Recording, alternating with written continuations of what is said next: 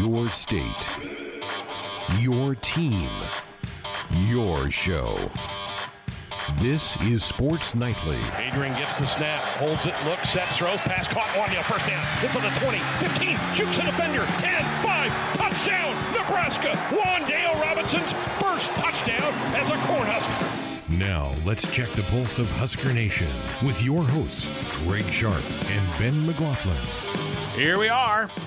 Wednesday night, hump day, headed toward a football weekend as Nebraska back in action on Saturday as they'll be taking on the Indiana Hoosiers. We're going to have a practice report coming your way here in a couple of minutes. Today, the offense, and boy, a lot of question marks. Who's in, who's out, who's ready to play, who's not ready to play. I don't know that we got a lot of answers, but we'll talk about all that coming up here with some comments from Troy Walters later on in the hour. Wednesday night's Blitz night. We're going to check in at Michigan, Ohio State, and Illinois about upcoming matchups with those three schools. Michigan set to play Notre Dame in a huge prime time matchup Saturday night. The Buckeyes and the Badgers, which uh, lost some luster because of Wisconsin's loss over the weekend, and Illinois at Purdue. It's a pretty interesting little matchup considering Illinois is coming off that huge win over Wisconsin. So we'll get updates on all of that. We'll also talk some Husker baseball. Chance to sit down with head coach Will Bolt. Huskers have now closed the books on their fall ball season as they wrapped it up with a scrimmage against Kansas over the weekend. So the gloves have been put away for a little while for the guys. They'll be doing some weight training and uh, moving on from there. So we'll get his take about what will be his first team when they launch their season in February. Looking forward to that conversation. Hour number three, buy sell here on a Wednesday night, and we'll check in with Lane Grindle, our Major League Baseball insider. Wow. What a game one last night. The Nationals beat the Astros five to four. What a position for Houston, Ben McLaughlin. I mean, you lose game one, and now you got to go face Steve Strasburg in game two to avoid being 0-2 at home. Yeah, I mean this, man, this, this series. I, I think I said last night on the show. The stat was six of the top 20 pitchers in Major League Baseball were the top were pitching in this World Series uh, in terms of ERA of the regular season six of the top 20 on these two stabs alone. It's that's insane. And yeah, I mean, every game that you fall behind, you, you look at the next one and you go, well, we got to find a way to get this one. We'll be keeping an eye on that. That starts in about an hour tonight. We'll keep uh, an eye on that and get Lane's thoughts about this matchup and also some news as it relates to the Cubs. Apparently, they have found their new manager, so we'll we'll get into all that with Lane coming up in the third hour. And as always, phone lines open for you at 866 Husker 1 866 487 5371. All right, let's talk about this. The, the, I mean, when the media gets around this, these football coaches and players after practice has been, everybody wants to know what's Adrian's status, what's Wan'Dale's status, uh, who's going to be the quarterback Saturday. And from today, Mario Verduzco said all all of our quarterbacks practice today in some different forms. Uh, Adrian's out there; he's really tough. He's going to give it a go, or you know, if he can give it a go, we'll give it a go. Wan'Dale, who wasn't practicing earlier in the week, evidently did practice some today. So I don't know that we learned a lot. I think some of it might be encouraging to know that Adrian's wearing pads. He's out there. He's got a brace on the knee. If Wan'Dale's out there, maybe even if he's wearing the green jersey, it's probably a good sign that he's out there. We heard Barrett Pickering was out there on Monday.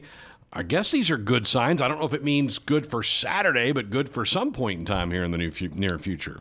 Yeah, I I expected Adrian to be back at some point. We had a pretty good feeling, you know, maybe the day after his injury that uh, the Northwestern game that that was going to be the case. That that you know he would at least return. To me, the the most encouraging sign of all is Wan'Dale. Um, you know, they anytime that cart comes out and the way that he was, or in this case, was not walking off the field under his own power, he's basically getting carried off. I mean, those team doctors were calling for that cart basically immediately when he got in that tent, and that you know, mo- you think about how that evaluation period goes. You know, they're feeling for breaks, they're feeling for, um, you know, all these different parts of structurally of it, and if you come to a diagnosis that quick I'm no doctor, but that tells me that they, they thought something was severely wrong. Right. And to call for the the the the cart that quickly, if you would have asked me after the game, did I think Wan'Dale's season continued? My set, my thought would have been absolutely not. I, I didn't think there was any way, you know, he he would be back. And my first th- thought then was, shoot, he's already played in four games because Oh, yeah, then then he played in could seven. Yeah, well, I know because that that could have been he at least could have been a red shirt, but uh, that that's the best news to me. I mean, even the fact that he's cleared to be out there, I think is is Huge. wonderful news, and I would be utterly befuddled if he played this week. But the fact that you know he would could still get some games out of this freshman year is a great, great thing. Sure is. I was encouraged at the Ireland press conference when Scott Frost was asked about Wan'Dale, and he just said he'll be fine. That told me, okay, they think he's going to be back before the year is over. I was thinking, and it, this still may be right, I was thinking, yeah, maybe Wisconsin, because you have bye week, Indiana, Purdue, bye week, and then that's a full month to try to get him ready for those last three games. And that's, again, that still may be the case. We don't know if he's going to play Saturday or next week against Purdue, but I, I do think his freshman year is not finished. And with Adrian, my initial reaction when he went down in the Northwestern game was, that's probably a three to four weeker. Well, that's about right because one week was Minnesota, the second week was um, the bye week, third week is is going to be Indiana. I think it's going to be really close. Then then you have to judge. Okay, is eighty percent Adrian better than hundred percent Noah Vedral or hundred percent Luke McCaffrey? That's what the coaches have to then kind of go. Okay, which way do we want to go with this thing? Well, I don't know the status of Noah. You know, he, True. He he was limping pretty good after the game, and I obviously wasn't around the team at all during the bye week, and um, you know, I don't I don't really know. It sounds like you know all the again as you said to start the show, the quarterbacks were all dressed and out there, but.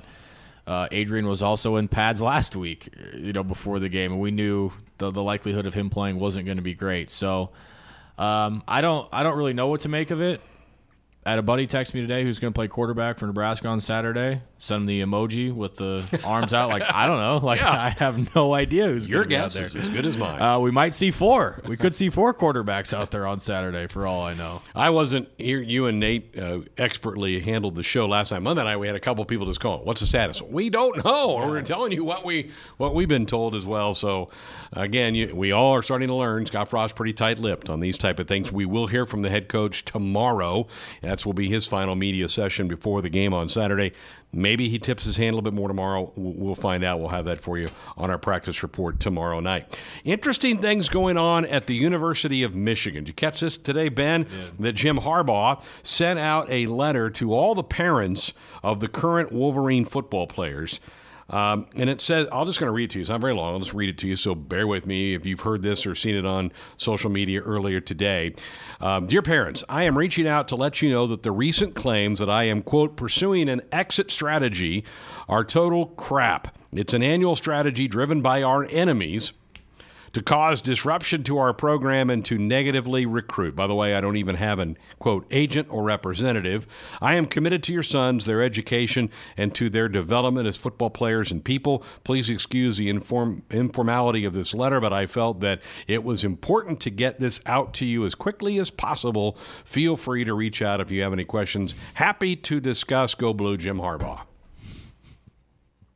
There were reports circling around. I don't know that Ian had any of this on Monday or Tuesday, but there was some chatter that Harbaugh's already in discussions, has his eyes on a couple of franchise the jobs that maybe come open in January in the National Football League. So he must have felt like he had to address this, or maybe they're hearing back from recruits going, "Uh, I just got told by Coach X and Coach Z that this is happening. What do you want to do?" But this is going to be tough for Michigan because if this is floating out there, they haven't had a great year on the field to this point in time. They got Notre Dame on Saturday night. None of this is good for the Michigan program. Oh man, I mean, you know, and I don't know what's left for me. And, and they really haven't. Uh, I know they got bludgeoned by Wisconsin, but their season hasn't been an utter disaster. Like you think about the disastrous seasons that Nebraska had, or even go back to Michigan with Brady Hoke. Yeah. you know, you you just you just knew you, you knew that it was it was coming.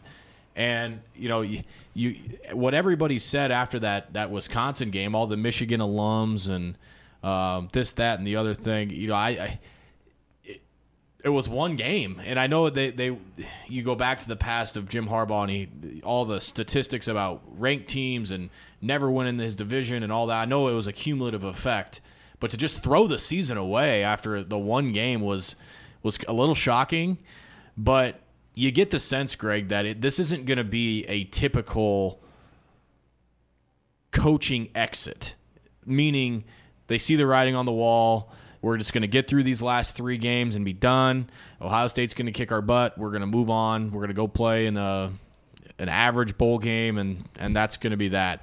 You know, you get the feeling that this might be an eight and four, nine and three team who miss out by a half game or game, game and a half of winning the division, and they're still going to cut ties with them. That's the sen- that's the sense that I'm getting is, you know, it's becoming such a toxic environment with this type of stuff uh, it's becoming. My point is, it's becoming more than just an on-field result with Coach Harbaugh, and, and that's the decision that ultimately is going to be have to made. Is it worth all this other stuff, um, while not necessarily having the on-field performance to back it up to be worth it?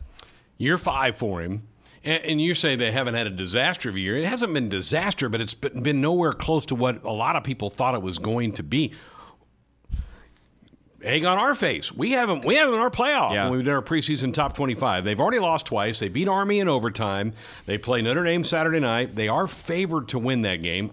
I don't know. Maybe they do. They still have to play little brother, Michigan State. That's not going to be easy. And then you mentioned the Ohio State game, and then whatever bowl game. I mean, two losses now. They could end up having four or five losses, but do they? Do they usher him out the door? That's going to be hard to do. I mean, they they got on their knees to beg and you know cajole him to come back to the program to save the old alma mater. So it's it's a tough spot for them to be in right now. And again, there's no there's probably no doubt. I'm sure people that they're recruiting up against Ohio State or Penn State or Michigan State are probably saying that that you know, are you sure you're going to be playing for Jim Harbaugh if you go there and play? So, Angelique uh, Chengelis from the Detroit News is part of our blitz coming up on hour number two. We'll get her thoughts about that letter. Why did that? Why did what is her opinion of why he thought he had to do that today on a week where they need to be locked in to get ready to play Notre Dame on Saturday night? The Irish coming off of a bye week. Huge game for Notre Dame because they are still part of the national playoff picture. I know a lot of people think they're clearly on the outside right now, but I, I still feel if Notre Dame gets to 11 and 1, they're going to be very tempting for the playoff committee to put in. Uh, so that's a big game for them on Saturday night. Odd thing that uh, was there with Jim Harbaugh uh, earlier today. Also, later on the program, not right now, but later on the program, I want to get into the Scott Stricklin, Jamie Pollard tit for tat on Twitter that's happened over the last 24 hours. Scott Stricklin's the athletic director at Florida, Jamie Pollard, the athletic director at Iowa State. They got into a little bit of a spat. We'll talk about that later on the hour as well. Time now for us to jump into tonight's practice report. Every practice. We're going to work on it every single day until these guys master it. All season long. There's nothing better as an athlete than being part of something that's bigger than just yourself. And I think these guys are starting to feel that, and we'll keep building it. It's time for a Husker football practice report on Sports Nightly. Practice reports all year long brought to you by our good friends at J Tech. With J Tech Construction, it's simple. When it's time to replace your windows, Give the official exterior experts of the Huskers a call for a free, no obligation assessment. We heard from the defense yesterday following the bye week. Now is offense day to day, as it always is on Wednesday, and that means offensive coordinator Troy Walters' turn to face the media and started out by addressing the health of Adrian Martinez and the rest of the quarterback position. Yeah, I mean he looks he looks pretty good out there. Uh, he's got a brace, moving around better than he was last week, so uh, we're hopeful. Um, you know, all the quarterbacks are taking reps, and we'll kind of see game day who's uh, who's ready to go. But uh, we have faith in uh, whichever quarterback's out there. So, kind of a tough deal for the coaches, not just at the quarterback position, but everywhere. You know, when you're dealing with off the field issues in, in Maurice Washington. You're dealing with injuries. You got to practice with who's out there. How do you manage the personnel when there are injuries and other circumstances? Coach Walters kind of went into further detail about the rest of the team.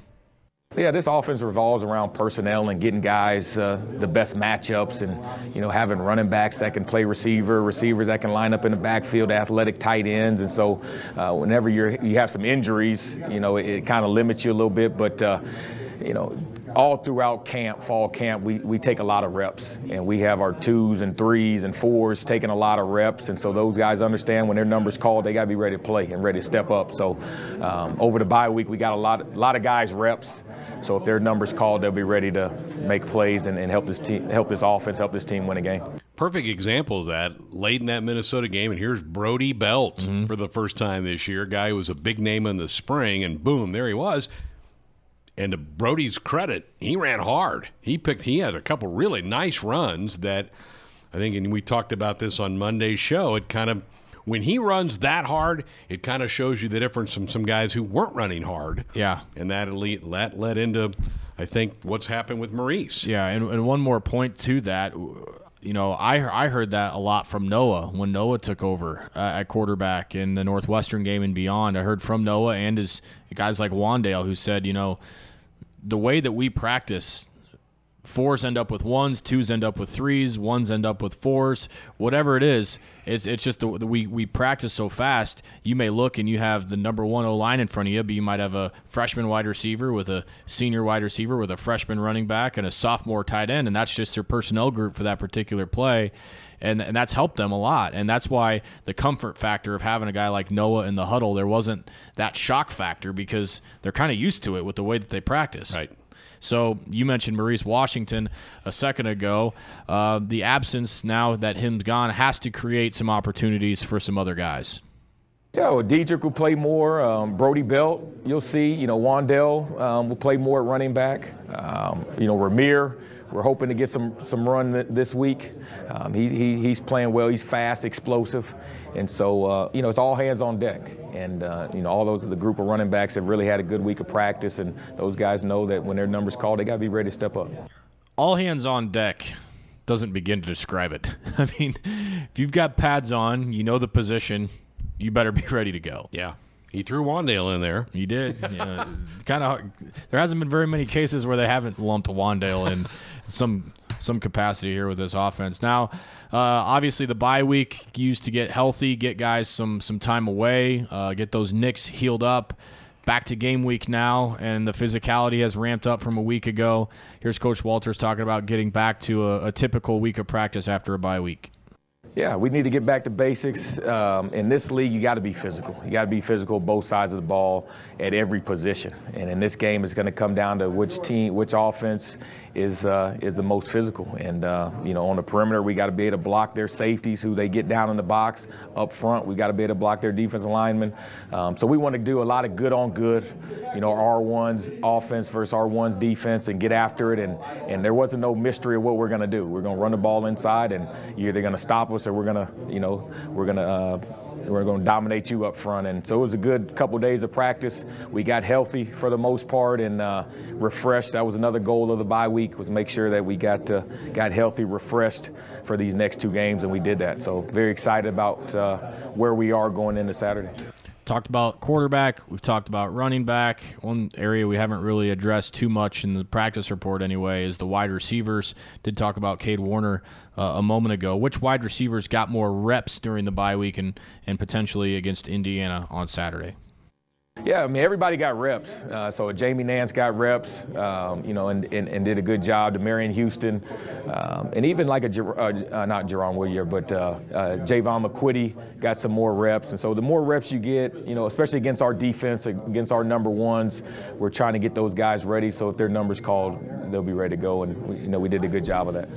Ben, I, you know, I kind of feel like some guys have had plenty of opportunities this year, and Kanawai Noa is one of those guys that's been given a lot of opportunities and you're just not really seeing much happen. So would it hurt to let Jamie Nance get some snaps? Would it hurt to give Jaevon McQuitty? I mean, maybe they aren't as good, but I think, and the coaches, I think, hit this bye week and maybe step back and said, you know what?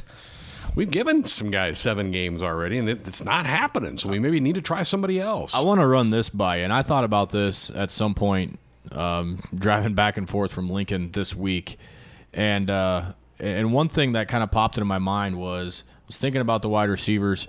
At what point are the question marks no longer question marks, but they're answers just in the wrong way?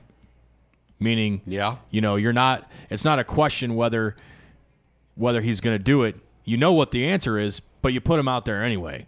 Like at what point? How many of those guys do we have right now that are that are doing that at wide receiver? I think the JUCO guys are are, are certainly crossed over. They're Those no two. longer question marks. Right. The answer is they're inconsistent. Correct. The, the, it's not going to be uh, what can he do. It's it's he's going to be inconsistent. That is the answer to the test. Right. And and I and I, you mentioned Kanawai Noa it. I kind of feel like we're getting to that point. Jaevon McQuitty, another guy. You know, he's if he can't do it in practice, can he can he do it again? I feel like the question marks aren't really question marks. We're just scared to know the answer.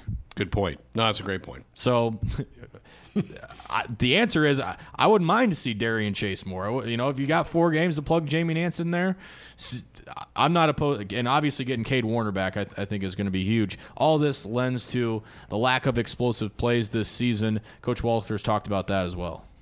Yeah, it's very important. Very important to any offense. You know, uh, it, it's hard these days to go 8, 10, 12 plays down the field. And, so if we can create explosives, then it, you know, it, it, it limits the, uh, uh, the amount of time we're on the field. And, and really, it, why we're not creating explosives all across the board. You know, um, receivers not running the right route, not getting separation.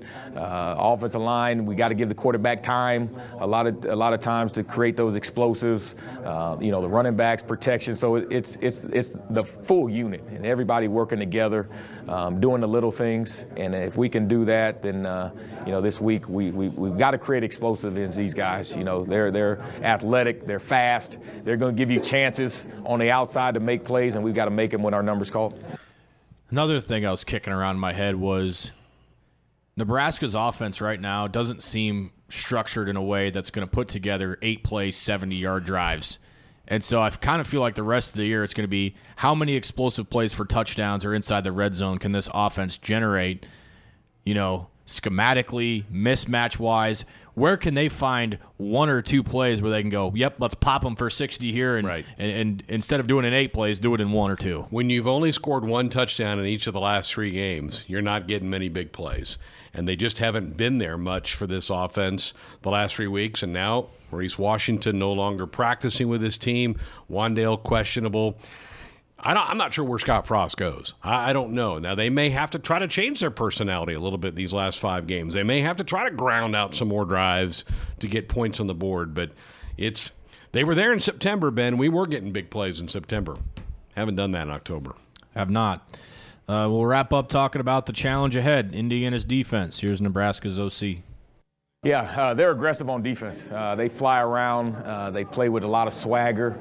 They play together. They kind of um, uh, really. They really symbolize their, their head coach, who's a defensive-minded guy, and um, and so they're flying around, play with a lot of passion. Uh, on the outside, they're going to get up in your face and jam and press and disrupt the timing on the on the perimeter. Um, inside guys, they're stout. They're they might be the most one of the most stout defensive line groups we'll, uh, we have played this year. So uh, we've got to test uh, up front with the O line, and, and their linebackers run well, very athletic. Um, a lot of kids from Florida, and they, they play fast and very aggressive. So uh, we got our hands full. They do have a, a fair amount of athletes on that side. I don't. do. I don't know that. Uh, again, that always translates to good football. But you look at the way they move around; they're quick. They- They've got a, a corner that, that plays for them that Nebraska wanted real bad and ended up committing to, to, to Indiana and is starting for them now. So you know, it, at this point, as we've said, the last was it three or four weeks. It's it's not even about who Nebraska's playing on defense. It's about what are we going to see on our side. Yeah. All right, good stuff from Troy Walters there. As I mentioned, we like to go around the league with the Blitz. The Big Ten Blitz. Michigan. Let's talk about the Wolverines. Angelique Chengelis from the Detroit News joins us. Michigan came up short in their game at Penn State. I really thought, though, Angelique, that for most of that second half, they outplayed Penn State. I think there's some positives for that game for Michigan. What was your takeaway? Greg, you're absolutely right, and and that's how the Michigan players and, and the coaches are, are feeling after that game. I mean, they don't give up that big play to, to Hamler. I mean, it was uh, they had a miscommunication with the signal coming in uh, for the defense. You know, it, it's a game. I mean, it, they obviously had the drop pass on fourth down in the end zone, uh, Ronnie Bell. But yeah, they. I think you know we we kind of laughed a few weeks ago when when Harbaugh said the offense was hitting its stride after that ten to three win over Iowa.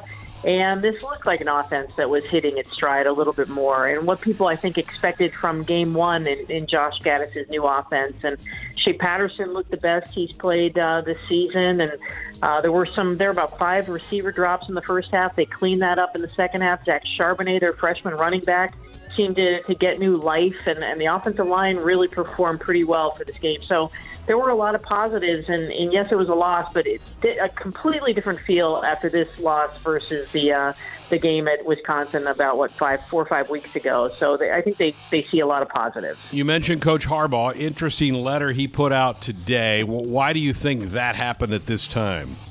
Well, I, there was a story that appeared yesterday saying that his people are putting out uh, feelers for NFL job. He was planning his exit strategy and um, I mean, I, I knew this before he even wrote in the letter. He doesn't have an agent right now. He doesn't have people. He doesn't have representatives.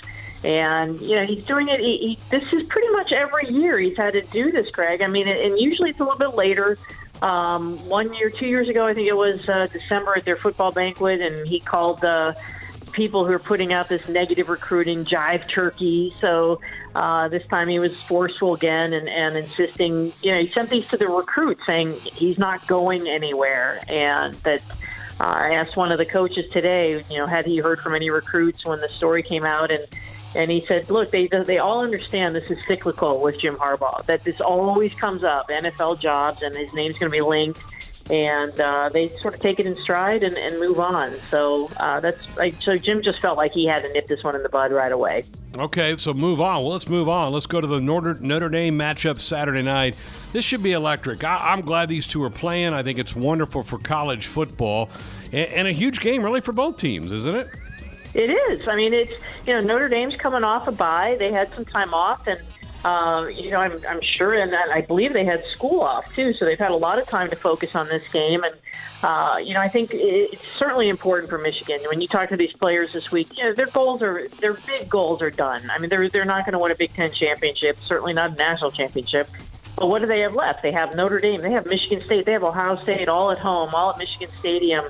And I think those are pretty lofty goals. You know, you went out at this point, which is uh, very difficult to do when you look at this next five game stretch. You finish with 10 wins, and that's nothing to sneeze at. It's, it's not a Big Ten championship or an East Division title, but it's, it's something that they can hang their hats on. So for Michigan, it's it's uh, it's certainly this is going to carry a lot of weight, and it's the last game in the series for the foreseeable future. And it's interesting, Greg, when you talk to different people, former players, current players. Do you want to keep playing this game? And and some are like, yeah, let definitely you got it. Natural rivals. Others want to say, you know, they're going out to next year. They want to add those kind of games too. So you gotta, you know, enjoy this one while while you can. All right, how how how do you think this goes? What what are some keys for this one from the Michigan standpoint? Well, I mean, I think what you saw in that second half at Penn State, Greg, was no turnovers. I mean, Michigan's had this fumbleitis issue most of the season. They had an inter- interception in the first half, but look how efficient that offense was in the second half when they didn't turn the ball over. And and Notre Dame is very very proficient. I mean, they they have they lead the country in turnover margins. They, they, you know, they take advantage of it, and Michigan cannot let that happen. Notre Dame, you know, if, if Notre Dame wants to win this game, I think they've got to come out fast, and it's going to be electric, as you said. It's it's going to be, you know, the the second under lights game of the season, but this one's going to have that feel, that big stage feel. So I think for Notre Dame, they got to come out fast. I, I think this defense has to get after Ian Book. They have to have kind of an Iowa-like game, a performance when they had. I'm not saying they're going to get eight sacks, and, and, and they're not. going to Maybe they won't be as dominant, but they have to have some kind of that kind of pressure on him. And and uh, Notre Dame's got an awfully good tight end too that they have to keep track of. So if Shea Patterson plays like he did last week and, and the receivers hang on to the ball, I, I, think Michigan's got a very good chance. Michigan hosting Notre Dame Saturday night, 6.30 Central on ABC. Angelique Chengelis joins us from the Detroit News. Angelique, thank you so much. Thanks so much. Ohio State. And here to talk about the Buckeyes, our good friend Matt Andrews of the Buckeye Network. Ohio State coming off of a convincing win over Northwestern 52 to 3. How was that nighttime game in North Chicago?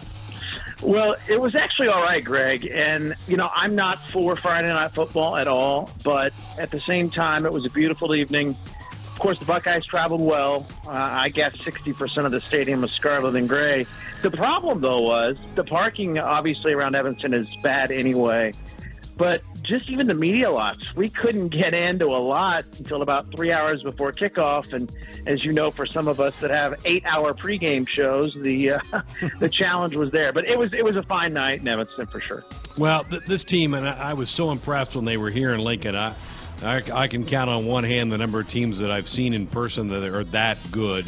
They just seem to be on a mission, Matt, and you're around them a lot more. D- d- do you get that laser focus when you're around this team? I do. And what's really scary, impressive, is when you when you're with this team afterwards. We, you know, we're able to get down there close into the locker room for some interviews and maybe a little more access. It's it's all legitimate, man. And I just feel like Greg that this team, and, and clearly they could slip up at any point that this happens. But I feel like this team is playing like their coach, loose, having fun, it's cliche, one game at a time, but you know they brought out the white belt phrase last week, and you know they're they're hell bent on not having what happened to them at Purdue and Iowa happen again. But they're very focused. I think they're obviously very talented, and uh, you know they are just literally cliche like taking it one week at a time. Okay, this week is Wisconsin, and boy, this Yeah. one lost a lot of shine because of the Badgers' trip up with Illinois. But I still think a lot of people will feel like the Badgers along the lines can stand up with Ohio State a little bit. Give me your thoughts about this matchup. well, clearly, even when you've got two teams that are, are five and two, six and one, and one's not undefeated and coming off a bad loss, it's always when you play Wisconsin about that O line, that D line, and that's always a great test. Hey, five of the last six games have been decided by seven points or less between these two. The last time they met was in Indy two years ago. It's absolutely going to come down to up front, and I think Wisconsin's going to be very hungry.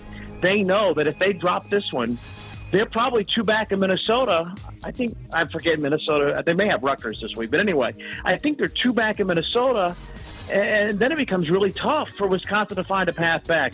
They'll be hungry. Dobbins and Taylor, I, I can't wait. I might just take some popcorn to the sideline with me. It looks to me like uh, that that Coan has elevated their play at quarterback. Uh, Have you noticed that too when you study the Badgers? No doubt, no doubt, and and I think that dimension in it of itself is it just completely blows your mind how they lost Illinois last week as a thirty point favorite because I think he was playing at a really high level, and his ability to get out and go, and and his ability to to find somebody open. Look.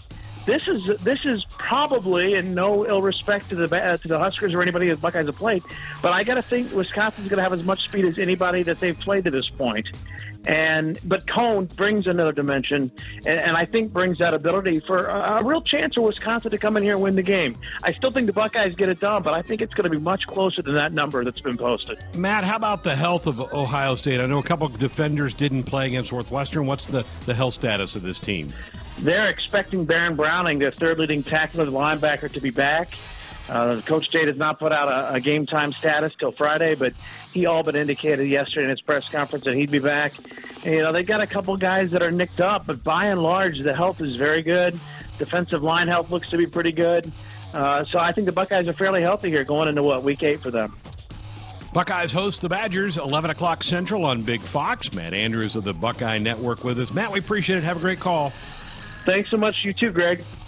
Illinois. And here to talk about the Illini from the Illinois Network is Steve Kelly. Illinois coming off the biggest upset of the year in college football as they beat Wisconsin last Saturday 24 23. I'm going to put you on the spot right out of the gate here, Steve. That's the biggest win for Illinois football since when?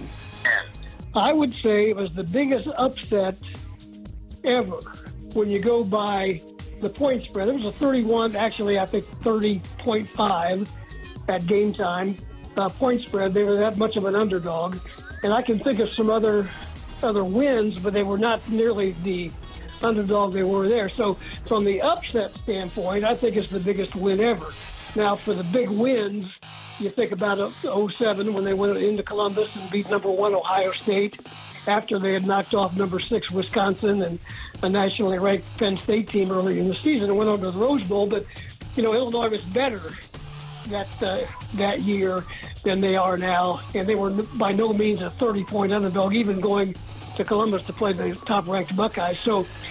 And then you go back to '83 when they beat Michigan in Champaign, 16 to six, to uh, nail down the Rose Bowl. That's the year they they went nine and zero in the Big Ten, and that hasn't happened again and never will. They beat everybody uh, in the Big Ten conference that year. So there's there's been some big games, but this one was a long time coming for, especially for Lovie Smith and the Illini fans. Yeah, I was going to say, how big a shot on the arm is it for Lovey, for the program, for the fan base, that maybe maybe there is a lot of progress being made by this staff right now. Well, I think it was definitely a signature win for Lovie, and he had not had one. He was only he only had four wins going into that in the Big Ten, and in uh, three and a half years, and two of those were against Rutgers. So he did not have a signature Big Ten win. That was one certainly, and quite frankly, it, I don't think his job is on the line. Although a lot of national people think he might be on the hot seat, we locally don't see that. But if there was any wavering, I think it uh, it certainly ensures he'll be here next year. Okay, now now the challenge, Steve, is to, to put it behind him and get ready for Purdue this week. Um, your, your thoughts about this matchup with the Boilermakers? They've certainly had some struggles here this year as well. Yeah, they're two and five, and I'm a little bit surprised. I just looked at the point spread. I don't pay a lot of attention to that, but I'm curious sometimes, as a lot of reporters are. Purdue is a nine and a half point favorite. Illinois is coming off that big win. Got one more win on the season. Purdue's kind of owned this series lately, and Illinois has played at times pretty well in West Lafayette. Matter of fact, they're one game above 500 all time in West Lafayette. So I'm a little surprised that it's a nine or a nine and a half point spread, but Purdue leads the Big Ten in passing yardage, and Illinois is not very good against the pass. So I'm sure all that's figured in. But to get to your point, you know, you're only as good as your last game, and then that uh, high or low shouldn't stay around very long. And now they got to focus on this because now, uh, you know, they've got three wins with five games to play. So if they can find three more somehow, and the schedule is not overwhelming, then you're starting to talk the B word, the bold word again, and, and people would like to do that. But if they drop this one, that certainly would hurt that. All right, some injuries last week. I know Smalling went out on the first half. Betiku went out, the, the outstanding defensive end, in the second half. What's an update on the injury situation? Well, we don't get much from Lovie Smith on the injuries during the week, um, but we did get word that uh, Kayvon Sidney, an outstanding wide receiver who uh, transferred from uh, USC along with Josh Imatorbhebhe, uh, Sidney is out for the year. He underwent uh, some sort of leg surgery Sunday morning, so they lose him. He was the number two or three receiver um, on the team, and maybe would have gotten higher than that. Smalling has had his ups and downs physically and catching the ball, but he got hurt on the, maybe the second play of the game and went out, and we've not received an update on him. So I'm not sure how he'll be. As you know, they got Brandon Peters back at quarterback, and he had a not outstanding numbers game, but what he did was lead the team to to victory late and uh, threw a touchdown pass and got the team in position to uh, kick that game-winning field goal. So we had a pretty good game efficiently. Illinois at Purdue Saturday at 11 on BTN. Steve Kelly of the Illinois Network. Steve, we appreciate it. Always good to talk to you, Greg. Steve Kelly fired up and should be after that huge win over the Badgers. And right now, joined by the head baseball coach, the Cornhuskers, Will Bolt. That's a good ring to it. You finished up fall ball on Saturday with an exhibition against the Kansas Jayhawks. Let's just talk about how much more comfortable you are with your team now that you've finished the last six, seven weeks. And I'm sure you've gotten a chance to know them a lot better. Well, a lot just in terms of getting to know the guys and kind of getting to know their personalities and their work habits and um, kind of what you're going to get day to day from certain players and kind of starting to try to forge an identity as a team as well over the course of the fall. And the fall is always a bit of a staging process for the spring. And we've kind of talked to our guys about this a lot. Like this has been a kind of a job interview for them with, with us, just getting to know them and, um, guys that we didn't necessarily recruit, but uh, or know much about before we got here. So we're seeing these guys for the first time, and um, the fall's is a staging process. It's not a end all be all by any means in terms of a lot of things. Like a lot of guys you see all the time where guys have great falls that come back in the spring and you know don't perform and vice versa guys that just look lost in the fall that come when the lights come on and the real games start that they tend to rise to the occasion so it's a bit of a staging process. Know a lot more about our guys personally now. It's been fun to kind of get to know them, and they've worked awfully hard. Start on the mound. What did you learn about the group there, and do you feel like you have enough depth to make it through a, season and be competitive next spring? Yeah, you know what I've seen is I've seen a lot of guys really improve over the course of the fall, and just some guys in particular with uh, command of secondary pitches and just uh, fastball command and general attack on the mound. I saw some guys that maybe didn't have a ton of confidence coming in that really improved over the fall and showed a lot of confidence at the end of the fall and, and showed well. And so um, I think we've got some good pieces. We've got some good right and left handed guys, some guys out of the bullpen that can match up with you. Um, the key is going to be to find enough guys that can turn over the lineup a few times um, on the mound and um, have those three or four starters that you can depend on. Let's talk about the infield a little bit. Third base looks like a spot that's it's open. Angelo Altavilla held that down for the last couple of years. Spencer Schwellenbach can play there, but I think you'd probably prefer to have Spencer at shortstop. How about third base? Anybody stand out as you went through the fall? Yeah, Cam Chick's a, a guy that um, you know he had a nice uh, spring with a bat last year as a freshman. Um, struggled a little bit offensively and defensively to start the fall. I think putting a little bit too much pressure on himself um, but really came on strong with a bat as we got along. He, he, he, hit three or four home runs, drove in a lot of runs, some extra base hits, and and I really saw him improve defensively. Um, throwing was an issue for him last year. It was an issue at the beginning of the fall. He kind of stopped thinking about it and stopped you know making it making it an issue and just playing catch and being a baseball player because he's a good athlete and he's versatile. So he really improved um, over the course of the fall. And Leighton Banjoff's another kid that came in as an outfielder that we've, you know, he played some shortstop in high school, and so we stuck him at third base and. Um, man, he, he really just has a knack for the ball finding his glove. Um, so he did a nice job for us defensively as well too. And we kind of got a small sample size of Drew Gillen this fall. He got hurt um, early on, so we didn't get to see much of him. But he he came on and, and did some nice things for us uh, toward the end. Did you did you see some leadership from some guys? Chick might be one of those that maybe could be a bit of a leader for this team. What about some guys that maybe stood out that could be leaders for this team? Yeah, I think Spencer Schwellenbach is definitely that type of guy. He's he's got the talent, he's got the confidence, but he he makes it all about the team. Um, he's he wants to win. Winning is his top priority. That's what you want in a leader is a guy that's really first and foremost his, his teammates, you know, at the front of his mind and, and winning games. So I think Spencer and Jaxon Hallmark kind of another guy this fall that really uh, stood out just in terms of work habits, showing up every day with a great attitude, hard worker, blue collar mentality. He's a grinder. Again, another guy that just wants to win games. Um, and I think those two guys up the middle have good chemistry, and and um, they they showed up every day ready to compete.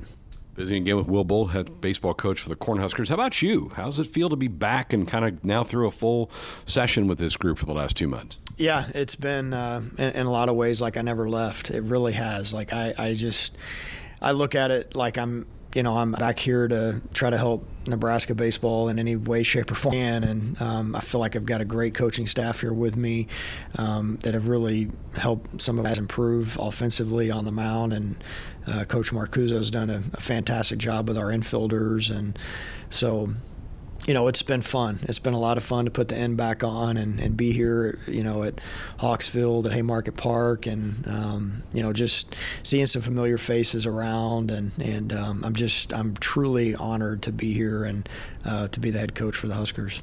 We're about two weeks, maybe two and a half weeks away from the, the, the signing period, and boy, if people follow you and your staff on, on social media, they're seeing a lot of really positive momentum out there. Do you have you have you felt like there's been good reception when you go out to talk to people about the Nebraska program? Yeah, I think I said this um, maybe the first day I was hired at, the press conference. I, I think, in general, um, people in the state of Nebraska they want to come to Nebraska. I think that's really their first choice, um, and we can't take every kid that wants to be a Husker, but um, we want to make sure that guys that we target that are talented enough to play here and have the right mentality to play here that we want to make sure that those kids stay home. And um, I think we've had a very specific formula that we wanted to try to follow in recruiting with with in-state kids kind of dominating the um, immediate area and then possibly you know dipping into the junior college ranks for guys here and there from a need standpoint. And um, I think we're headed in the right direction that way, and I think it it's going to prove itself to be a, a winning formula that you can you, you can win with here at Nebraska. Okay, Coach, I keep getting dinged by fans. When's the schedule coming out? Because they want to make travel plans to go follow this team. And uh, are we close to getting this thing put out? Yeah, we're close. Um, there were a couple changes that we had to make um, just with the transition of the coaching staff and some times on there that we wanted to make sure we got right. Um, I think there may still be another a TBA or two in there, but really close. We should have it out uh, this week, actually. And, uh, you know, I think it'll be an exciting schedule. We're go to a bunch of different places and you know see a bunch of different conferences, a bunch of different teams, and should set us up in a good position to uh, you know to be right there at the end if we take care of business. Well, appreciate the time. Enjoy a little bit of downtime, and then I know Husker fans are ready for this thing to get cranked up in less than about four months now. How about that? Yeah, no, it's it's the fall went fast, and uh, this is the time that our coaches can focus on our families a little bit more, and uh, the players are really this is a development time for them with the skill instruction. So, looking forward to that, and uh, definitely looking forward to our first spring here back in Nebraska. There he is, Will Bolt, head baseball coach for the Cornhuskers, who now will kind of have a little downtime finish off the semester, and then they'll crank up practices toward the end of January and get the season going. How about this, Ben? Opening day for college baseball is Valentine's Day. We're inside of four months from the start of college baseball. I follow a bunch of different college baseball team accounts, obviously, and I, one of the random teams that I follow, probably a team that we had played at, at some point tweeted that out that we were less than four months away. We still got World Series action on here, and an entire basketball season ahead of us hadn't started yet. But yeah, I mean, we spent a couple of days over there this uh, this fall with the boys, and it's just so awesome going to see going over to practice and seeing Coach Christy again, and and seeing Coach Bolt and Danny, who Coach Marcuzzo, who I played with in high school. Um, obviously, it's it's still bizarre not seeing Coach Silva and, and Coach Erstad and and Pritchard and all those guys over there too. It's still it's still weird. You know, those guys occupy the same offices that we were in so many times before, but you know, that comfort factor of, of having them back is uh, it's really nice. I was told maybe Friday for the schedule. Maybe Friday. Bring so it on. It's it's close because people keep tweeting at me and yeah. stop me and go, "When's the schedule out?" I'd like to make one of those early season trips, but I don't know where they're going yet. So I think we're close. Ready for it. Yeah, me too. So let's buy or sell. It's time to buy or sell.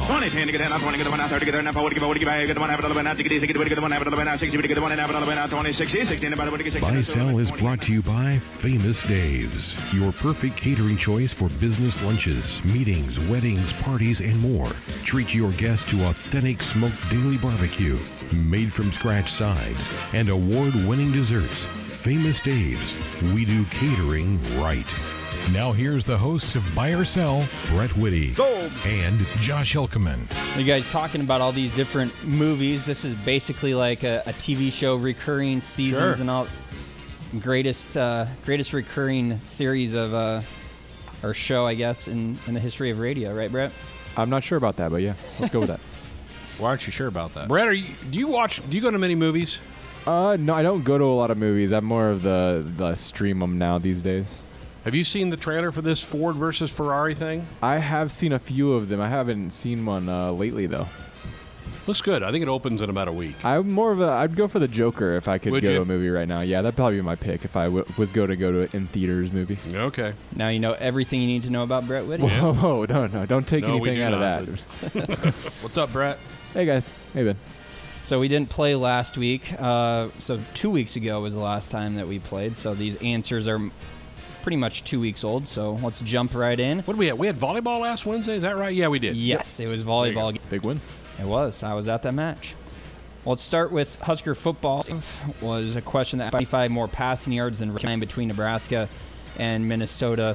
And the answer was a sell. It was actually the opposite, more rushing wow. yards than passing yards, having to 276 passing Uh, so almost 200 more combined between the two teams rushing than passing. You guys both sold that, and you were both right. Didn't expect Minnesota to have that much. No.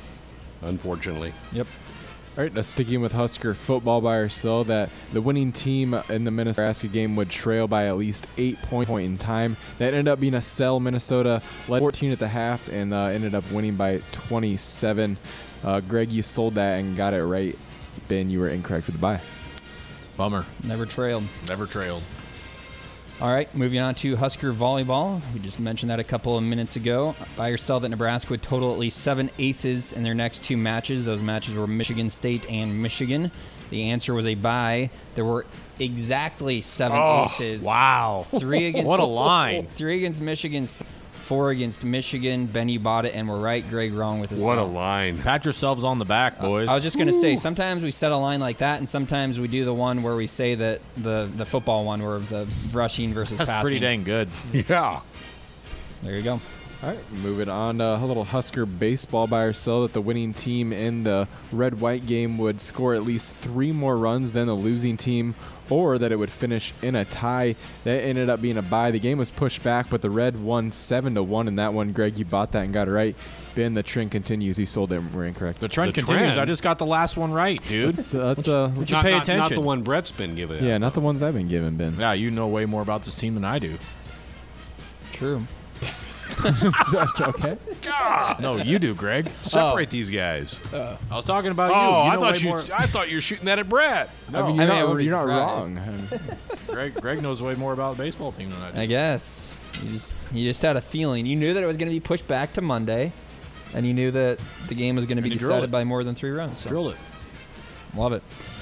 All right, let's move on to college football with our next answer by ourselves that there would be a, at least 85 points scored between the Michigan State, Wisconsin, and Penn State, Iowa games.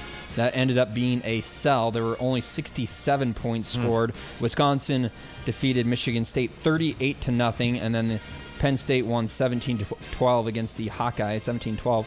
So you guys both sold it, and you were both right. Nice. Okay. Good work. How's that trend, Brett? You knew.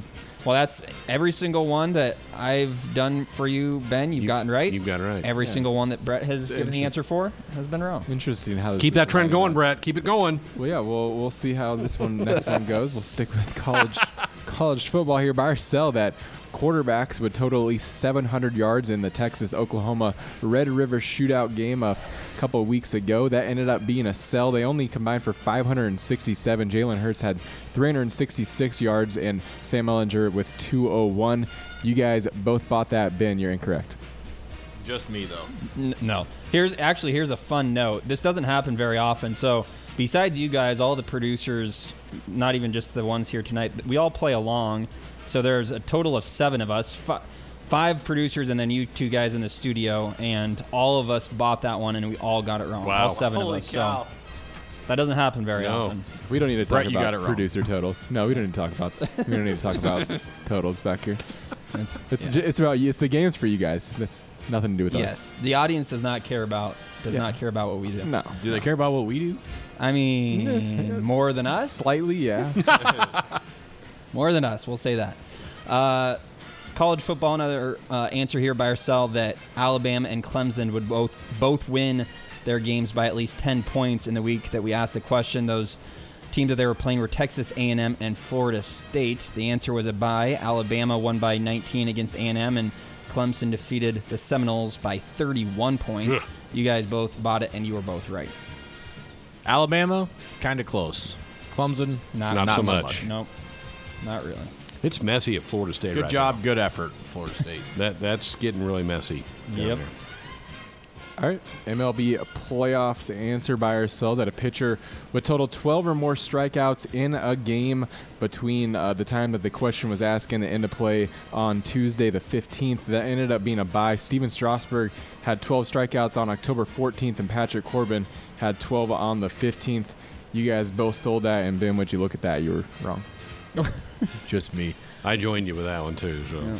Everybody's favorite Tim Curran was the only one that got it right. so- Wow. Timmy boy. He, he was buying the pitchers, getting strikeouts, and he was right. All right, one more answer here, and it also comes from the Major League Baseball playoffs. By or sell that there would be at least 14 home runs hit in the ALCS and NLCS combined. That was a buy. The ALCS, the American League, did most of the heavy lifting there. There were 21 total, 18 by oh the American gosh. League, three by the NL. So 18 to 3? 18 to 3. but it was a Holy cow. combined combined effort. They only needed 14 to get there. They got to 21. You guys both bought it, and you were both right. So they the AL did it by themselves. They did it by themselves. There, were, I was looking this up earlier. It was like three in the first game, three in the second game, three in the third game, two in the fourth game, four in the fifth game, and then I can't remember if it was like three or four in the last game. Wow. So Good grief. they uh, they were slugging them out of the park pretty easily. So that wraps up the answers for this week. Greg, you went six of nine on the week. Ben, five of nine. So you s- Picked you- one up. You gave up one to Greg. Greg, you pick one up. However you want to look at it. Ben, you still hold a three-point lead. Let though, the on collapse season. start. Here we go. Josh, this is our last one for a couple weeks, isn't it? It is. We're not playing next week because of men's basketball. So. And then I think in two weeks we have volleyball again. Yep, that's right. So with, this It's is going to be a little while. bit. Okay. Make it count. That's right. We do have a couple of questions that are a little bit more future oriented, so had that anticipated that a little bit. So let's jump in and this actually this first question is Husker football related and it is for this week. Buy or sell that there are at least three turnovers in the game on Saturday by both teams combined. Hmm. Huskers have gone back to back games without a turnover. Right. That's right. Indiana turned it over a couple of times in their game, their win against Maryland. So three combined. Yes. I'm going to buy that. Man, I was I was hoping to buy it too, but You can buy it. um, I think this is going to be with like that volleyball ace thing. I think it's going to land right at three. yeah, I think that's. I mean, it, I'm between two and three. Right. If you set the line it would be two and a half. Like if there was an actual line on it that you had to go over under. I'm gonna buy it too. Okay. All right. Moving on to a Husker volleyball buy or sell that Nebraska has a player with at least 13 kills in each of their next four matches, or a player with at least 24 kills and one in the next four matches. 13 in the next two. And next four. Next, four, four. or 24 and one. So, and to clarify, the 13 in each of the next four, it can be a different player in each Yeah, of yeah, those. okay. But the, the leading killer, whoever that is, has at least 13. In I'm gonna sell four. it just because every time there's one of these questions, we've had a lot of questions like this. Yeah. I bought it and, and we've fallen short. Okay. So I'm gonna be on the other side this time. There you go. But you bought the aces thing and got it right. I mean the kills, the number of kills every time. Ah. yeah, my, my first inclination was to sell it, so I'm going to sell it as well. So we agree on the first two. There you go. News I feel like I feel like we've had a couple of these, and I feel like the lines have been real good, Mm-hmm. but I've been off by like one or two. Yeah. short. So I'm just gonna go on the other side this time. All right, very good. Well, here we go. Unveiling Husker men's basketball as a category. Our first question there for this season by or sell that Nebraska scores a combined 170 points against Doane and UC Riverside. Oh, 170, huh? 170. As JB would say, without a calculator, that's 85 points per game. That seems just a That's little. great math. That seems a little high to me. Um, not by much, but I think a little high, so I'm going to sell it. Selling it.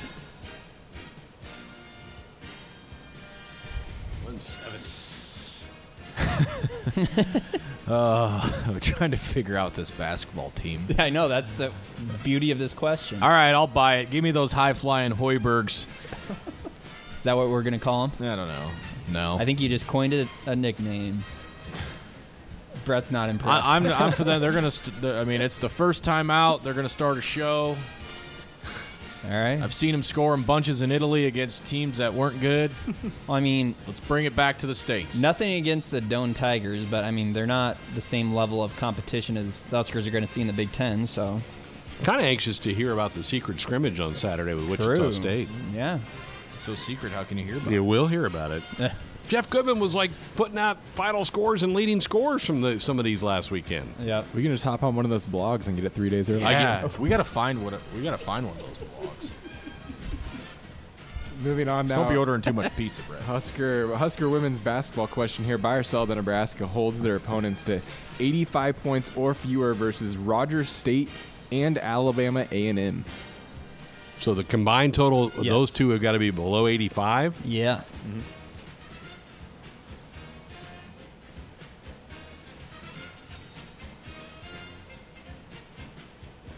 That's a really low number. It is a low number, but if you- 42.5. If, if you ah. if you look up their their openers and games that are similar to this in past seasons, they usually allow a, right around 40 points per game. 85. Ah. Is that the number? 85. 85. Is Roger State a NAI? Do we know or D two? I don't know. I I'll, be don't. on- I'll get on I know they're not Division One. that was must Amy Williams' D2. first coaching job. Oh, so there you go. There's the connection. That's got to be a D two. This is way topic, but Creighton's women had school. It went double overtime. oh wow. that They ended up winning. Creighton won in like 85, 83 or something Wow. like that. doesn't bode. Okay, I'll, Concordia won the NAI national championship last year, so Oh. it's a really good program. I'll I'll buy it. Give me some defense. Oh, all right. How about you, Greg? We got to be different on something. I, I I'll sell it. Hope I'm wrong. I hope we do blank Yeah. some of these teams, but It, it's a pretty stingy line, but it's also like yeah, it's it- pretty realistic. I think. it's right around where it could Yeah. be. All right, I mean, if it was, think about it this way: if it were any more, the decision isn't that hard. Right. That's exactly. and Rogers State is a Division two team. Okay. They, they play in the M- MIAA. Oh, they are. I didn't know they were in that league. Yeah, Mid American Intercollegiate Yeah. Athletic Association. That's where Kearney's in. UNK's in that Oh, league. yeah. there you go. Did not know that. Where is Rogers State, bro? Uh, Claremore, Arkansas. O- Oklahoma. Oh, is it Oklahoma? Oklahoma. I was thinking it was in Arkansas. Way off. Oh, I was one state Close. Yeah, over. it's one state there. Way off. Same colors. Because there is a Rogers, Arkansas. I kind of just Ah. assumed it was in Rogers, Arkansas. Interesting. The more you know. I did part of the prep that What's I did. What's their mascot? ask Don't the know question. that. We're dropping some serious knowledge on Any the folks guesses right now. for a bonus point? Uh, Tigers. I'll Uh, go Cougars. like they're usually something weird. Like I don't know. I'll go like Centurions. Oh my goodness. it, it- it looks like a wildcat. I'm gonna. Hey, Cougars, I'm gonna. said Cougars. Yeah, I'm gonna. as long double as check it's not that. a tiger. Or, would you say tigers? I said Tigers. Yeah, I said Cougars. Could be close on the Tigers. what are they? We don't know. Uh, we're we're We're efforting. We might go to the next their one and come back. website may not back. be up to date, so we're All gonna. right, you just go to the next question. I'll, I'll I will ask the next question. and Brett will continue efforting to Hillcats. answer. They're the Hillcats. Oh. there you go. The Love it. Close. Good. So good wildcat stuff. basically. Yep. College football with our next question. Buy or sell that Michigan or Wisconsin win this Saturday. Michigan. Wolverines are favored, Yeah. But do you favor them? and they look better in the second half. I think they're going to get a win for Old Jim. All right. So I'm buying that. Nope. Sell. selling. You're just not a believer in the khakis. No. I like I like the Irish, and I like the Buckeyes. I do like the Buckeyes. Yes. Okay. But I do think Wisconsin will put up a pretty good fight in that game. yeah. Yeah, I think they will too. Bounce back. All right, uh, sticking with college football by ourselves, that the Florida Georgia game on November 2nd is decided by four points or less. World's largest cocktail party will be. I don't think it's called that anymore. I think you've really probably offended Well, a and lot I- of people. for Have that. I? Well, direct the Brett hate mail said to my uh, Red uh, River inbox. shootout earlier. Earlier. Somebody, yeah, somebody we- we- tweeted at me and they're glad I said it. we, we call the ri- the, the, what? rivalry Red River Shootout, I called it, Oh. which that's not politically correct not. anymore. Sorry, I- Somebody tweeted at me, goes, "Way to go, Greg! That's what it's." No, it's called the Red River. I grew up on that, folks, so I'm sorry. Um, what was the question? Just completely. Florida, points or Georgia. less. Oh, yeah. Four points or less. Florida, about the Georgia cocktail line. party. Florida, Georgia I line, will yeah. say dogs by six. Dogs. All right. So you're selling. I'm selling it. Dogs. Keeping the money in my pocket. I'm gonna buy it. Ooh. I think it's a field goal What's- game. What's your? Uh, who's winning? Georgia. Georgia by three. Got Yep. 16-13. Wow. Man. I love it. All right. Let's, 2014 dogs. 20 to 14. I'm writing all this down, by the way. Do it. 20 to 14. Got it. NFL with our next question by our sell that the Chiefs Packers winner also wins their next game. So Kansas City will face the Vikings in the week after they play the Packers. The Packers will play the Chargers the week after they play KC. Where where are each game? Do you have that? Down? I do not have that. The, the Chiefs are at home against the Vikings. I do know that. So the winner of the game then and the wins their Packers next are on game. the road. Their their next like four games are on the road.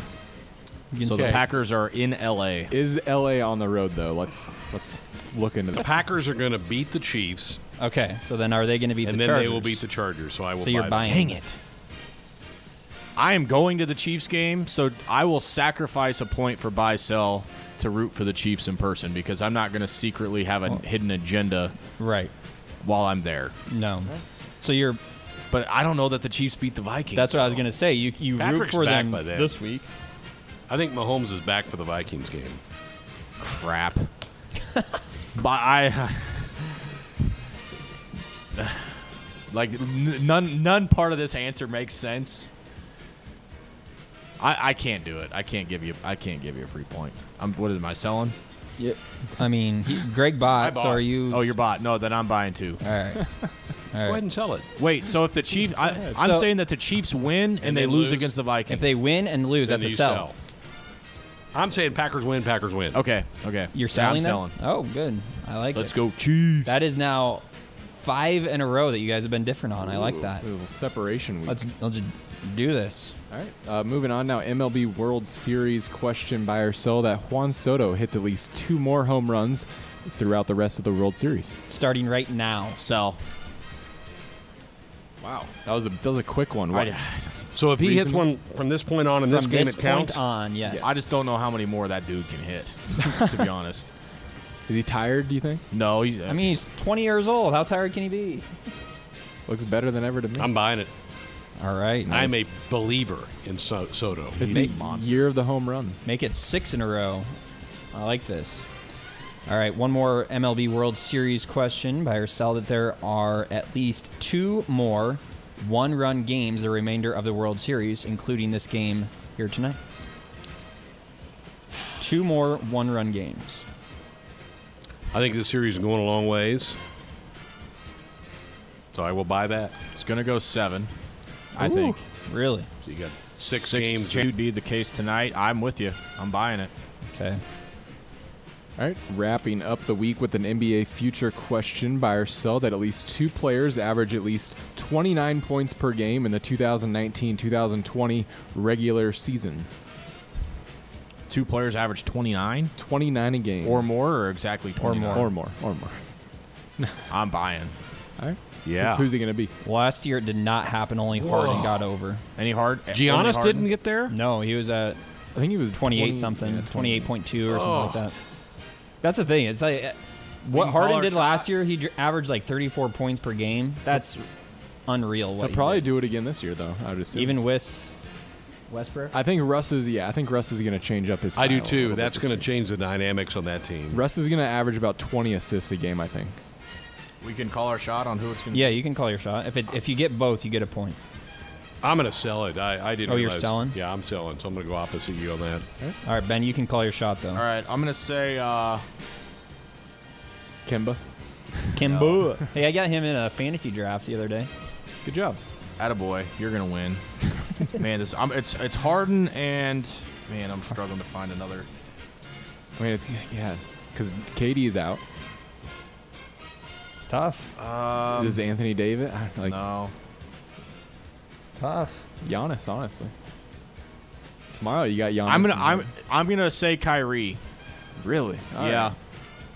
bold. it's it's bold, but I I mean I it's it's hard for me to pick a big man like Karl-Anthony Towns could do it, Giannis could do it, Bradley Beal could do it, I guess. So we're bringing back the Are we going to go see the Wizards in a couple weeks? If, if you, that's something you'd like to do, I'd be into that. I have like four of them on my fantasy team, so I'm all in. Okay, they play Charlotte that night.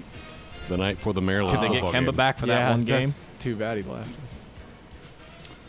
so Ben, you're going Uncle Drew as your second. Yeah, yeah. That's not going to be correct. He's going to average Confidently. like 20, but whatever. I'm not going to waste any more time on it. Oh, that's it for like three weeks of I sell. I know. I, I don't know what I'm gonna do. People are gonna have. We may have to just like post some past ones to give people Right. something to kind of keep them going. Brett, who would be your two picks? Oh gosh. Uh, I go Harden, and then Dame? no, No, because they picked up Hassan Whiteside, so they've got more of an inside presence. I think they'll try to feed him the ball a little bit more. Honestly, I think Giannis is the pick, but I, I don't, Don't know know if he gets there. I don't know if he gets there. It's tough. I'd probably sell it. So he's saying that your pick was wrong, Ben. Yeah, I'm saying my pick was wrong as well. Oh, okay. Very good. Well done, guys. Time to check in with our Major League Baseball insider. His voice will sound familiar. And that ball's gone. Bye bye, baseball. His knowledge is endless. He looked so fast. It was unbelievable. He's our Major League Baseball insider, Just ate a brownie, so I'm ready to go. Lane Grindle. And he's here, probably pulling him away from a wonderful baseball game tonight. Are you watching this one? This is a good game. Oh, of course. Uh, hey, I'm not your MLB insider for for nothing, Greg. of course I am. Yeah, th- I mean, I think this is it's it's obviously it's it's still early in this series, but it's been a fun series. I mean, you get the pitching matchups that are. Uh, I mean, they're, they're the kind of pitching matchups you dream about, and then yet, really, the offenses have kind of been what have probably grabbed the headlines so far in this series. And I, and I think you get that when you get to this point, really at any point in the postseason, but even more so in the World Series. Every pitch is so important. One mistake can totally change a game. And we saw Strasburg make a mistake on that changeup he left up to Bregman, and it didn't take long to get out of there and tie the game up. So it, it this has been a fun series. These are two really good teams. Nationals maybe the hottest team in baseball. Astros maybe the most complete team in baseball. So uh, MLB has to be happy with these two teams at the end. Yeah, very good. You, you're right on the Nationals. They're just red hot. They really have been, haven't they, Lane, since about June 1st? It's like a switch flip for them uh, after about two months into the season. They've been terrific. Yeah, um, into May, uh, right around May 24th, I think was, you know, they were 19 and 31, and they've basically had the best record in baseball from that point forward. That's saying something because there were some really good teams this year in Major League Baseball that put up some incredible records, but uh, they were as good as anybody from that point forward. It's it's really amazing. I mean, they were a couple of days away from firing Dave Martinez. I mean, it, everybody thought it was happening. Uh, people weren't sure if he was going to come home off the road trip they were on, and he just kind of kept winning. And all of a sudden, they got really hot, and the next thing you know, they're in the playoffs and and uh, they had the comeback against the Brewers, unfortunately for me, and and they just haven't really looked back since. I, I think I told you before the NLDS, if if the Nationals get the Dodgers, that's a really tough matchup in my opinion for the Dodgers, and it proved to be that way. I thought the NLCS would go differently. I just thought that the the lack of a bullpen for Washington would show up at some point in that series. But when your starters throw no-nos going into the seventh in the first two games, kind of changes all of that. It's not that big a deal anymore. And the other part with the Nationals that probably hasn't been talked about enough is Daniel Hudson's emergence. He's he's an arm that Dave Martinez can trust out of the bullpen. He's been great in the postseason, and, and I think that's changed this team from a pitching standpoint too. Maybe more than we're giving it credit for. Soto's been amazing for them. Anthony Rendon is certainly a star guy that you and I watched play in college when his days at Rice. He's a free agent. How big a market's he going to command in the offseason in your eyes? Really big. I, to me, he should be just as coveted as Manny Machado was last year. Uh, and and I, I understand there's a little different situation there because of Machado's age. He was younger than Rendon is entering free agency, so you're not going to get the 10 year deal, but the uh, average salary per year, I think, should be in that similar range. He's a really good defensive player. He's an incredible offensive player. He's a great clubhouse guy. I mean, just he checks every box in terms of what you're looking for. Uh, I think he's really special, and he's going to change a franchise. He's that kind of a guy, that kind of a player. Uh, that if you think you're a player or two away, he might be the guy that gets you over the top. I, I think somebody like the Cardinals, I could very, very easily see the St. Louis Cardinals saying, "Hey, we were close. That guy could get us there." And I could see them go push all the chips in the middle of the table and really pursue an Anthony Rendon. All right, there was some some buzz earlier today that the Cubs have, have come to an agreement with, with David Ross to be their next manager. Is there an is there a rule that they, these can't be announced officially until after the World Series? Update me on that. Um, nah, I, I, I don't know that there's any No? official rule Okay. in that regard. Um, you know, maybe more of a unwritten rule or something along those lines, but there's nothing that I know of in, in terms of an official rule with that. With that being said, it, it sounds like the Cubs had a good search, and you know they they talked to a, a, a handful of different candidates for the job, but I also think they kind of knew in the back of their mind this is the direction they were going to go, and I think they've known for a long time. I think they've known that David Ross was going to be the guy before they ever uh, made a final decision on Joe Maddon. I mean, we were hearing rumblings of David Ross being the next manager going back to the beginning of this year because they didn't give Maddon the extension, and Ross is in the front office, and he's familiar with a lot of the guys uh, on this roster. It's going to be a little bit of an interesting dynamic to see how it plays out with him managing an Anthony Rizzo, somebody he's so close with.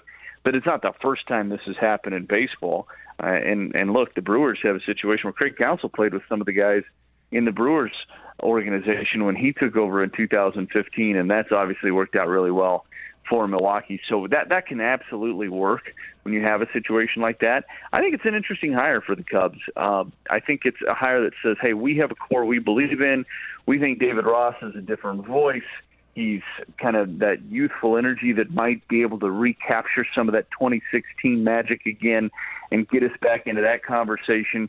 Um, but I don't know that the window is as big as it was a few years ago now for the Cubs. I mean, they probably have a window of a couple more years, uh, and it may be even at the end of this next year they have to make some tough decisions. If they don't make a run back into the playoffs in 2020, they're going to have to start thinking about what do we do? Do we break this thing down a little bit? Do we do kind of a a New York Yankees rebuild where we we sell off some parts but keep some of the really big parts in place, but try to restock our farm system in the process. The, the Cubs are in an interesting spot. I think they're definitely still a contender going into 2020. But I think what happens in 2020 is going to have a huge impact on where that organization goes from there. Sure seems to be a trend in baseball, going and getting these younger guys to sit on the bench. I mean, you got A.J. Hinch in that Houston dugout. Not that he's really a young young pup, but Joey Cora. Uh, those that's kind of where baseball's going, isn't it? Yeah, it seems like it. Um, there, there's been there has been a trend in this direction, and it's been, for the most part, successful. I think that's the important part to remember. I mean, I don't know that you'd be seeing so many of these moves if the first couple failed, but um, these moves are working, and and for the most part, these moves have been made with teams that already have a lot of talent. So a lot of these guys are walking into pretty good situations. I mean, Cora walked into a pretty good situation. Boone walked into a pretty good situation in New York. But it, we're seeing more and more of this right now, and um, you know, I, I, I, I'm not sure if there's a real rhyme or reason to it. I think one, it's that that younger voice um, has some some merit. I think in some front offices' eyes. I think there's also depending on the situation, merit in having a more veteran manager, um, maybe especially with younger players, you know, like Don Mattingly in Miami. That's a good fit right now, in my opinion, to have Don Mattingly over that young group of guys that they're trying to groom in Miami to eventually be contenders. Um, but some of these younger guys, it's it's worked out. I think with maybe some of the more veteran type of teams that have some leadership, and also the the, the sabermetric heavy teams. Some of these young guys that understand that, that grasp that, that uh, can can kind of open that line of communication from the dugout to the front office. That's that's a really important piece now from a managerial standpoint because of the shift and all the other decisions that are made based on numbers as much as it is um, you know, gut feel anymore. And so when you have guys that can understand a scouting report, not just an advanced scout from, uh, you know, uh, the, these are some tendencies in terms of what a swing looks like. You know, that's the, the old style way, or hey, this is what the guy throws and it's really good and it's got some late movement on it. Now this stuff is way more numbers driven than that. And so um, you want to have a guy that can really speak that language and talk back and forth with the front office so everybody's on the same page as you get prepared for each game. No doubt. All right, we're going to see you anytime soon. Uh, I'm making the trek back west uh, this weekend, nice. actually. So uh, I'm excited about it. My my nephew is a starting quarterback for Oakland Craig, and they are having a great year. So we're going to go see him play Friday night, and then we're going to head down to Lincoln and see the Huskers and Hoosiers on Saturday. So you'll probably see my mug show up in your booth at some point on, on Saturday. I'll slap you in the back. See, now I thought you were just coming to town to meet Theodore Davison, who was well introduced. To the I'm hoping I get tonight. a chance to meet Teddy. I told Matt I, I would be remiss if I didn't mention this. I told Matt he sent me a picture after Teddy was born, and I told him, I said, he's got a cap on in this picture, so I can't 100% confirm, but I can tell you I have 100% confidence that he has more hair than you have already because you have none. So if he has one strand, he has more hair than you. And Matt said, "Yeah, you never miss an opportunity, do you?" So you know, I mean, we're in mid-season form, the two of us. So I'll, I'll look forward to seeing Matt too. But uh, yeah, I want to meet Teddy. I'm excited for Matt and Allie. Congratulations to them. Uh, they'll they'll do a great job, and uh, you know, Matt will Matt will teach him how to have fun. I know that he'll do great at that and he'll do great at all the other things too. It'll be fun. No doubt. Matt tweeted out tonight pictures of Theodore Davison, born on Sunday. Congratulations to Matt and Allie. Lane, we appreciate it. Thanks. Enjoy the rest of the game. Hey, appreciate it. Thanks so much. It's going to put a wrap on the show. What a show. What a great show tonight. Thanks, everybody, for being a part of this one. Always fun to talk to Lane Grindle, our Major League Baseball insider. Still 2 2 in that World Series Game 2, the Astros and the Nationals. Busy show again tomorrow night. Bill Moos here to start us off. Barrett Ruud, hour two. We'll get into our normal practice reports, Teddy Greenstein, and hoping to get Tom Allen, the head coach of Indiana, to join us coming up in tomorrow night's third hour. So busy hour. Thanks to Ben, to Brett, to Josh, to everybody for being a part of this one. Have a good night.